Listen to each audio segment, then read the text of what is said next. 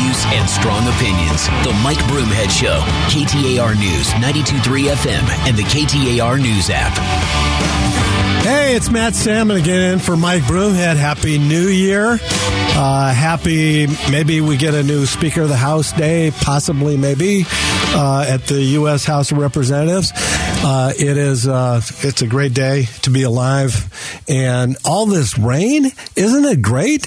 I know a lot of people get uh, frustrated with driving on I 17 and the snow and everything, but you know what?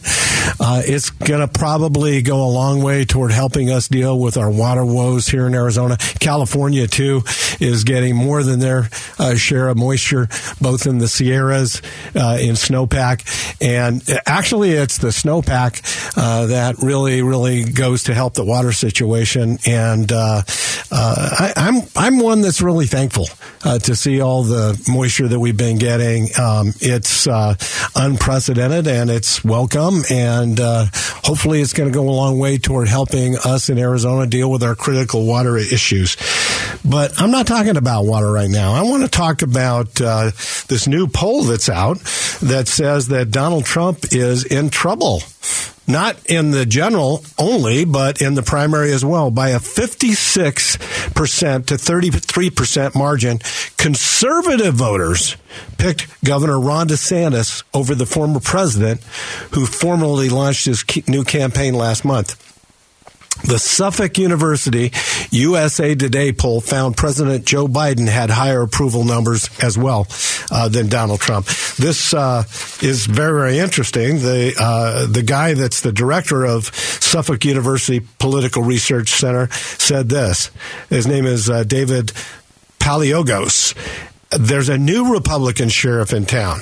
Republicans and conservative independents increasingly, increasingly want Trumpism without Trump. According to the national survey, Mr. DeSantis also leads Mr. Biden by 47% to 43%. Now let's uh, let's walk down memory lane. Think about some of the things that uh, have happened in the last several months. Uh, you know, it, and I know this intimately, up close and personal, because uh, as many of you may know or may not know, I, I was actually in the race for governor and uh, President Trump, in a kind of unprecedented way, came out and endorsed a newcomer. Uh, he endorsed Kari Lake in the governor's primary, and it helped her in the primary be successful because the base uh, here in Arizona is still very, very much uh, supportive of President Trump, at least at that time. And uh, he, in an unprecedented way, all across the country, for a former president of the United States to come out and endorse so many people is very unprecedented. But most of those people that he weighed in for in the primary were successful. And then we were told by the pundits and the pollsters and the prognosticators that it was going to be a wonderful banner year for the Republican Party. It wasn't just going to be a red wave, it was going to be a red tsunami of Republican voters. And you look at historical trends, what what typically happens in the off election year of the presidential election is that the uh, opposite party of the president, the person in power uh, at the White House, has tremendous gains. And you think about it in our time, uh, when President uh, Bill Clinton had his off election year in 1994, that was the contract with America with Newt Gingrich, where I was first elected to the U.S. House, uh, US House of Representatives. And we had a phenomenal win across the board. And we went in, and I, I, think we had 72 or 73 new incoming Republican freshmen that won across the board because uh, people were tired of Bill Clinton's overreach, and and uh, that's where the hysterical trends were. Then during George, George Bush's midterm election, that's when the Democrats swept into power, and there was a Democrat tsunami. And then again, during Obama's uh, uh, off election year. That's when the Republicans, that's uh, when in 2010, after the uh, Affordable Health Care Act, not so Affordable Health Care Act, the uh, Obamacare, as a lot of us lovingly call it, uh, where we have to read the bill after we pass the bill to understand what's in it. as Nancy Pelosi famously said, there was a a resurgence of Republican support that went back into office, and the Republicans took over. I went back to Congress two years later, and uh, was there uh, trying to fight to uh, repeal Obamacare. But with those historical trends, with the fact that our inflation is at uh, world resounding, uh, you know, uh, numbers right now that uh, it, it, never, it, at least not in, in decades, have we seen this kind of inflation. Not since probably Jimmy Carter have we seen interest rates going where they're going uh, for home mortgages, and uh, the price of gasoline. You almost have to take out a loan to fill your car with gas, and and all of those things. The the the horrible uh, exodus from Afghanistan, uh, the the Russian invasion of Ukraine, all of the horrible things happening in the world situation, the United States uh, uh, decreased status in the world, uh, our economy falling apart, and historical trends. Everybody, of course, is going to predict there's going to be this big, big Republican wave, Republican tsunami. But what they didn't account for was Trump. The fact is that uh, while all of those people, or most of those people uh, that he got behind, had successful primaries, uh, they turned out miserably in the general election because people uh, on uh, the, the, the folks that uh, decide those elections, the independents and uh, the moderate Democrats and moderate Republicans, who have a tendency to vote not along just party lines but for the candidates, they came out once again and told us in a very, very, very strong way that candidates matter. And so uh, here in Arizona, in an unprecedented way. We're we're back to where we were in the 50s with two Democrats in the U.S. Senate with a Democrat uh, governor, a Democrat Secretary of State, a Democrat Attorney General, and, that uh, tsunami not only became a puddle, but it actually in Arizona was a boon for Democrats. They had a, a banner year. And so, uh, and there was really only one factor to look at because because it was uh, it was given that we were going to win these big big big numbers, but we didn't because of Donald Trump. And then everybody was begging Donald Trump not to announce his presidency uh, before Herschel Walker's race. But the president couldn't help, or former president couldn't help himself, had to weigh in and announce, and then Herschel Walker got beat. So now uh, we even have worse numbers than we did last term uh, in the U.S. Senate. Um, it's 51 49 instead of 50 50. And one of the things we're going to talk about a little later, one of the big threats of uh, doing away with the filibuster and allowing the Democrats to stack the Supreme Court and possibly make uh, Puerto Rico and Washington, D.C. states, all of these things uh, can, uh, could happen because Donald Trump weighed in and selected candidates that were unelectable, uh, like we saw here in Arizona, we saw across the country with uh, uh, uh Pennsylvania, and the nomination of uh, uh, a candidate that could not win the U.S. Senate. In fact, he lost to a guy that can't even put two sentences together. What does that say about the caliber of people that Donald Trump got out and endorsed? But the fact is that his star power as uh, uh, as I mentioned earlier in this poll, shows that uh, he's waning. And then we saw what happened with uh, Kanye West and with uh, Nick Fuentes, and on and on and on. And then his statement that we should do away with the Constitution and reinstall him as president of the United States, or at least do away with parts of the Constitution, have made a lot of people go sour on him. We're going to talk a little bit more about this later on uh, if you stick with us in the program. But elections matter, candidates matter. And so stick with us in uh, the next segment, and I think you'll like what you hear.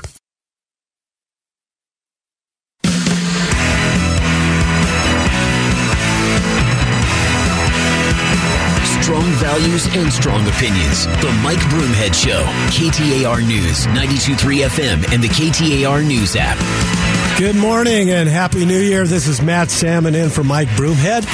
Uh, last segment, we talked a little bit about uh, the new poll that's out that shows uh, Ron DeSantis uh, surpassing uh, former President Trump uh, in the uh, conservative polls uh, to become the nominee for next uh, president of the United States in 2024.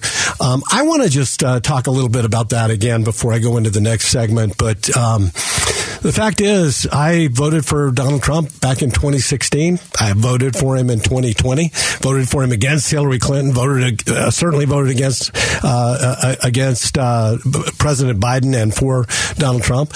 Um, but and I really like a lot of the things that uh, he got accomplished as president. The fact is, he put together a uh, Supreme Court that's the best one I can remember in my entire lifetime, and they actually understand understand the Constitution. They understand the separation of powers. They understand the rights uh, that we as Americans are superior to anything else in our Constitution, our government. The inalienable rights are more important than anything else that we stand for, and they should be protected above all else. And so there were some really, really good things accomplished. I love the way he stood up to China. Some of the things I didn't like, I didn't like the spending and the welfare. And I, a lot of the spending that happened during COVID uh, all you can say is it was welfare, welfare at its worst.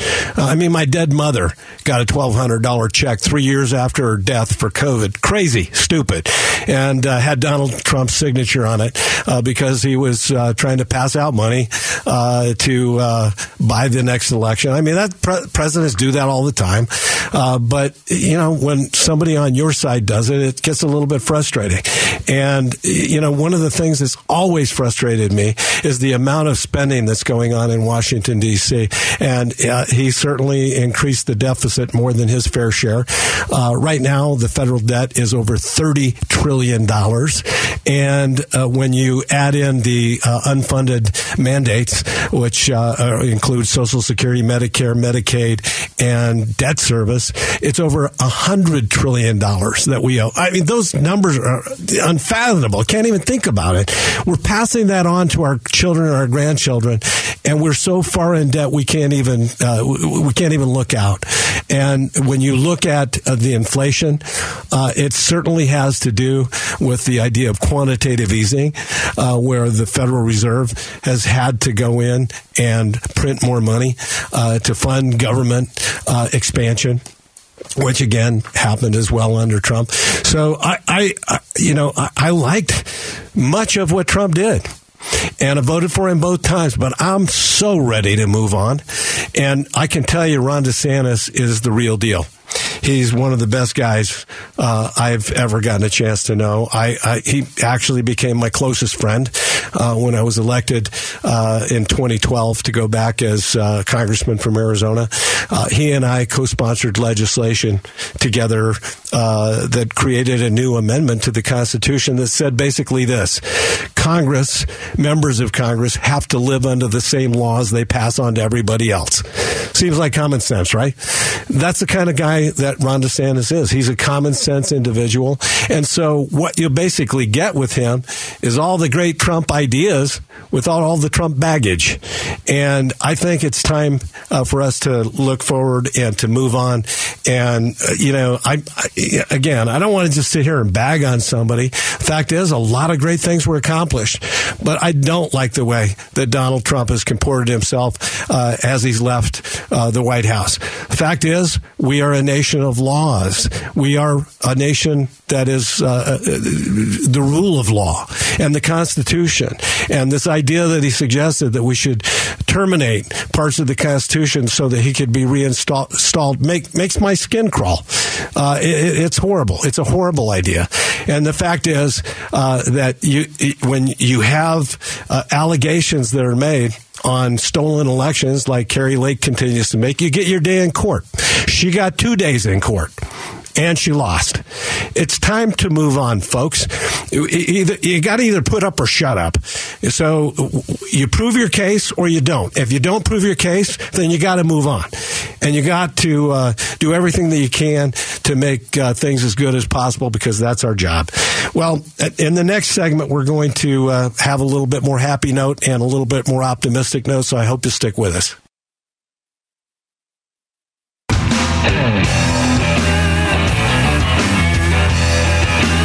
Strong values and strong opinions. The Mike Broomhead Show. KTAR News, 92.3 FM, and the KTAR News app. Good morning, everybody. This is Matt Salmon in for Mike Broomhead, and happy, happy new year. Hope it's a prosperous and successful one for each and every one of you out there. In less than a half hour, we're going to be watching history occur. We're going to be having the election for the Speaker of the House. And in close to 100 years, no, exactly 100 years, is the last time that they had to go through multiple ballots on the floor uh, before the Speaker was elected. You're probably going to see that unfold before your very eyes. There are 235 members, excuse me, 435 members of the U.S. House of Representatives. It takes a majority of those on the floor. If everybody's on the floor, it'll take 218 votes to elect the next Speaker of the House. And the Republicans only have 222 to 212 on the Democrat side.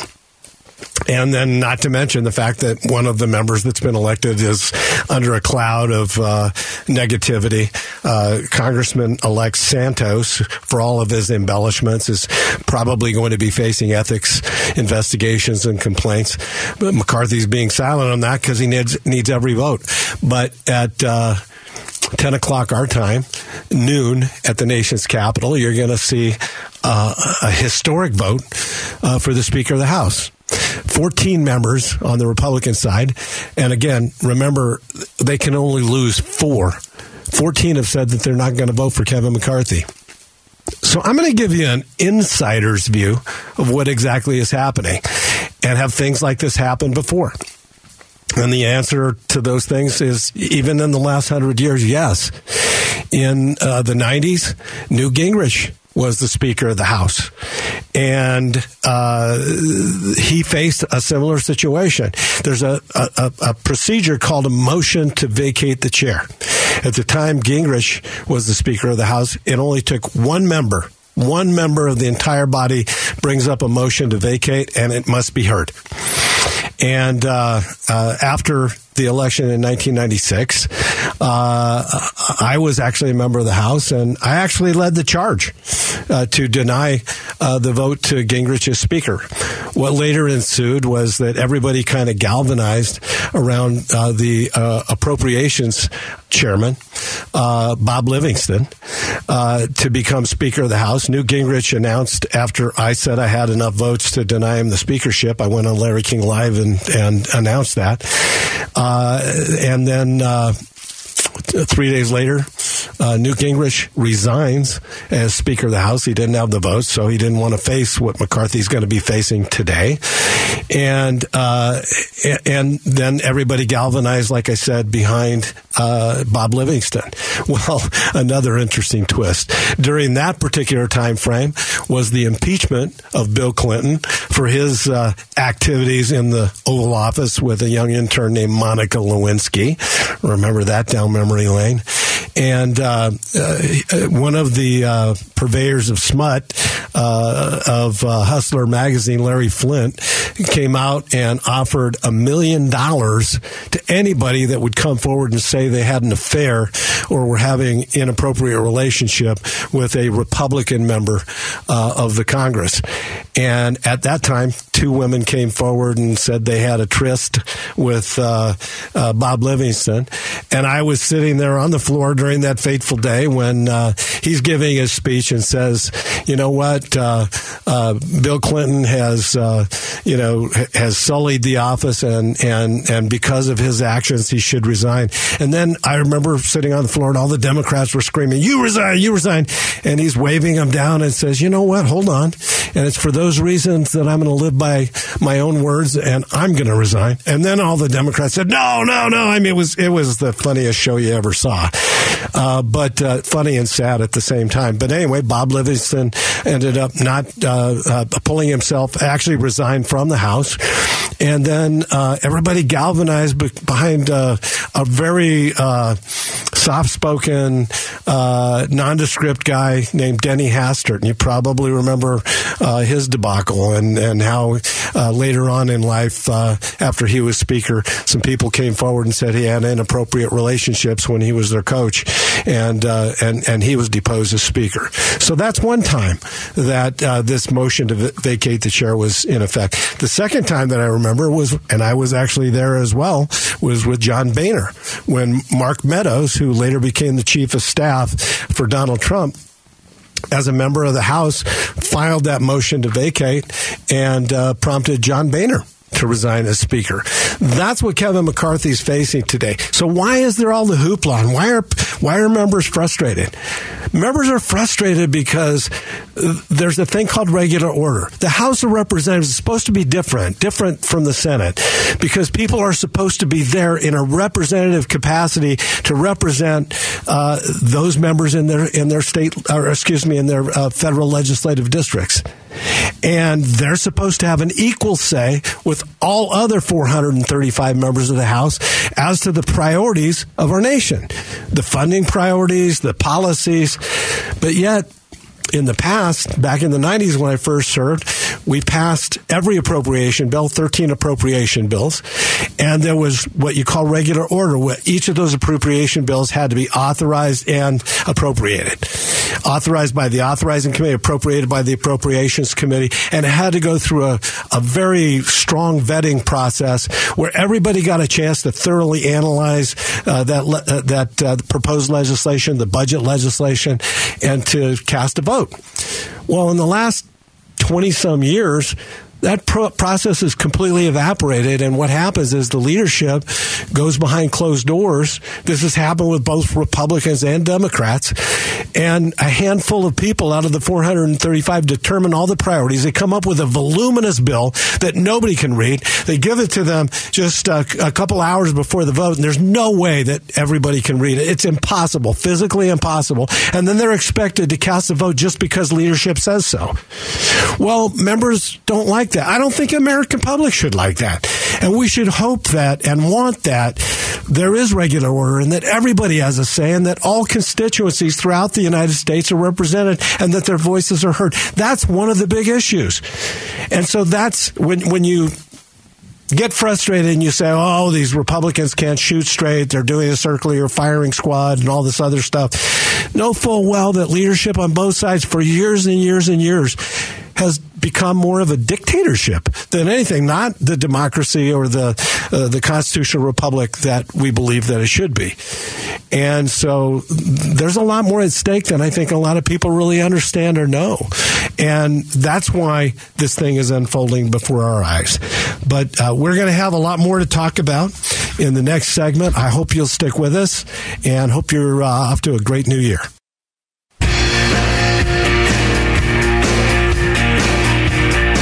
Strong values and strong opinions. The Mike Broomhead Show, KTAR News, 92.3 FM, and the KTAR News app. Good morning and Happy New Year, Arizona. I'm Matt Salmon in for Mike Broomhead. It's KTAR. And we're going to talk about a positive thing right now, a very, very positive thing. Uh, in the uh, poll question of the day, the big poll question of the day with uh, Gaydos, uh, you remember he was uh, talking about what happened last night uh, with the NFL game that was postponed because one of its star players collapsed on the field, and as Gaydos pointed out, literally died on the field and then was revived and the whole nation obviously is watching and praying and hoping that uh, he's going to recover and that he'll be back in uh, full uh, swing, not in this very distant future. He's still in critical condition, but uh, this is not uh, to regurgitate the negativity and the sadness of that event, but to talk about something very, very positive Damar Hamlin's toy drive fundraiser tops three million in donations hours after his on-field collapse. Um, as fans awaited news of, on Hamlin's condition, donations poured into a GoFundMe fundraiser he started clear back in 2020. And I believe that up until that point, uh, it had only raised like about 20 or $25,000 uh, money to put, purchase toys for children he wrote at the time, as I embark on my journey to the NFL, I will never forget where I came, where I come from, and I'm committed to using my platform to positively impact the community that raised me.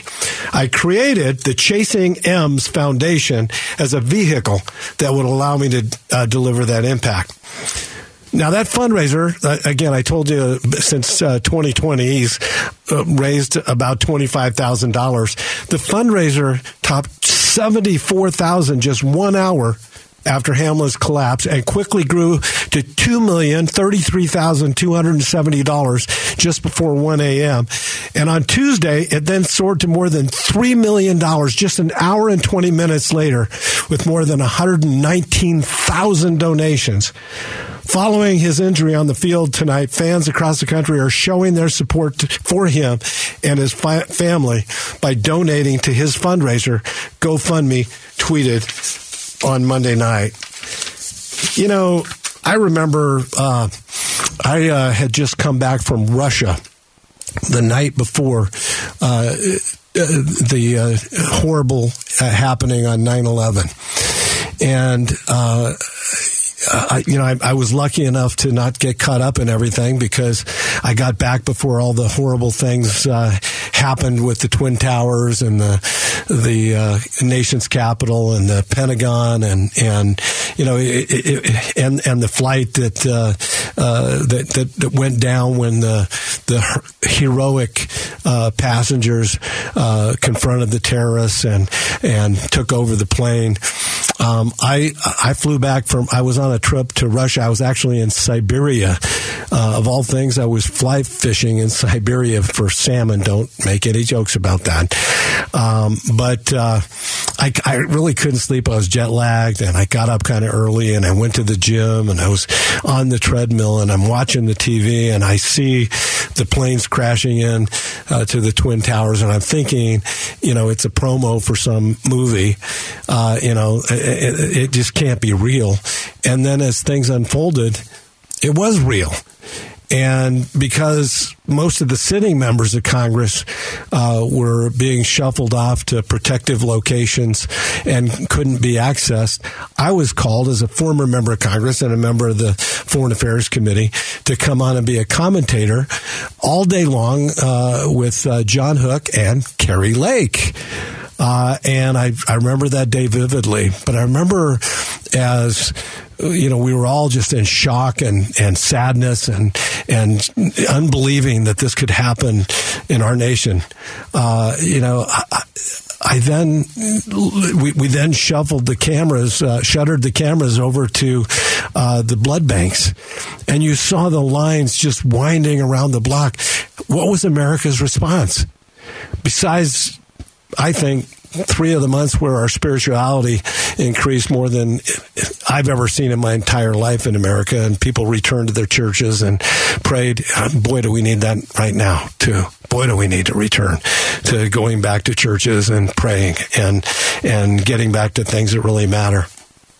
But um, we saw the response from people across America was not to lay down and cower in fear, but to stand up and to do everything that they could to try to make things better. You saw the heroes of 9-11, you know, our nation's first responders uh, that gloriously performed, uh, heroically performed uh, to save lives and do what was needed to do. And it showed the best side of America. Uh, that too was uh, Rudy Giuliani's finest hour. I think he's had some tough times since then, um, but uh, the, the, the country rose to the occasion, and we showed what we were really made of. And I think that that was a really really positive thing. You know, we get a bad rap. Uh, I was in uh, France. Uh, this was several years ago. I was there with my wife and my daughter Katie, and we were touring the Eiffel Tower and, uh, you know, I, am sure I look like a tourist. I'm out taking pictures. And one of the French uh, folks there said, You filthy Americans, you know. And I, I, I remember saying to him, I probably should have held my tongue, but I, I said, Parlez-vous, or I, no, I, said, uh, Sprechen Sie Deutsch, uh, which is German for do you speak uh, German? And he said, No, I do not speak German. I said, Well, you can thank America for that. Uh, fact is, we uh, bailed you out in World War II. Uh, but, you know, the the people uh, in Europe think that we're the ugly Americans. We don't do anything positive. We don't have a socialism network like they do. We actually believe in capitalism and we believe in free markets. And they think that that's greedy and horrible and terrible. And they say all these things about us that we're stingy and, and heartless. But you see what happened there after this football player was injured and how people stood and rose to the occasion. There's another article that uh, leads with this America the Generous. U.S. leads globe in giving. Uh, America was the world's most generous country this past decade, according to the Charities uh, Aid Foundation's World Giving Index, which surveyed 1.3 million people in 125 countries. Not only do we give money, but 72% of Americans help strangers and 42% of us volunteer. We grew more generous during the pandemic of 20 and 2020 and 21 and why it matters. This cuts across religion, region, and age with nearly 60% of Americans giving money last year. Average donation, $574 a person. We are prolific givers. We are a great country, and we don't deserve the bad rap that we get from a lot of these folks that love to armchair quarterback. Stick with us, folks. We're going to have some other interesting topics upon the new hour, and uh, thank you very much.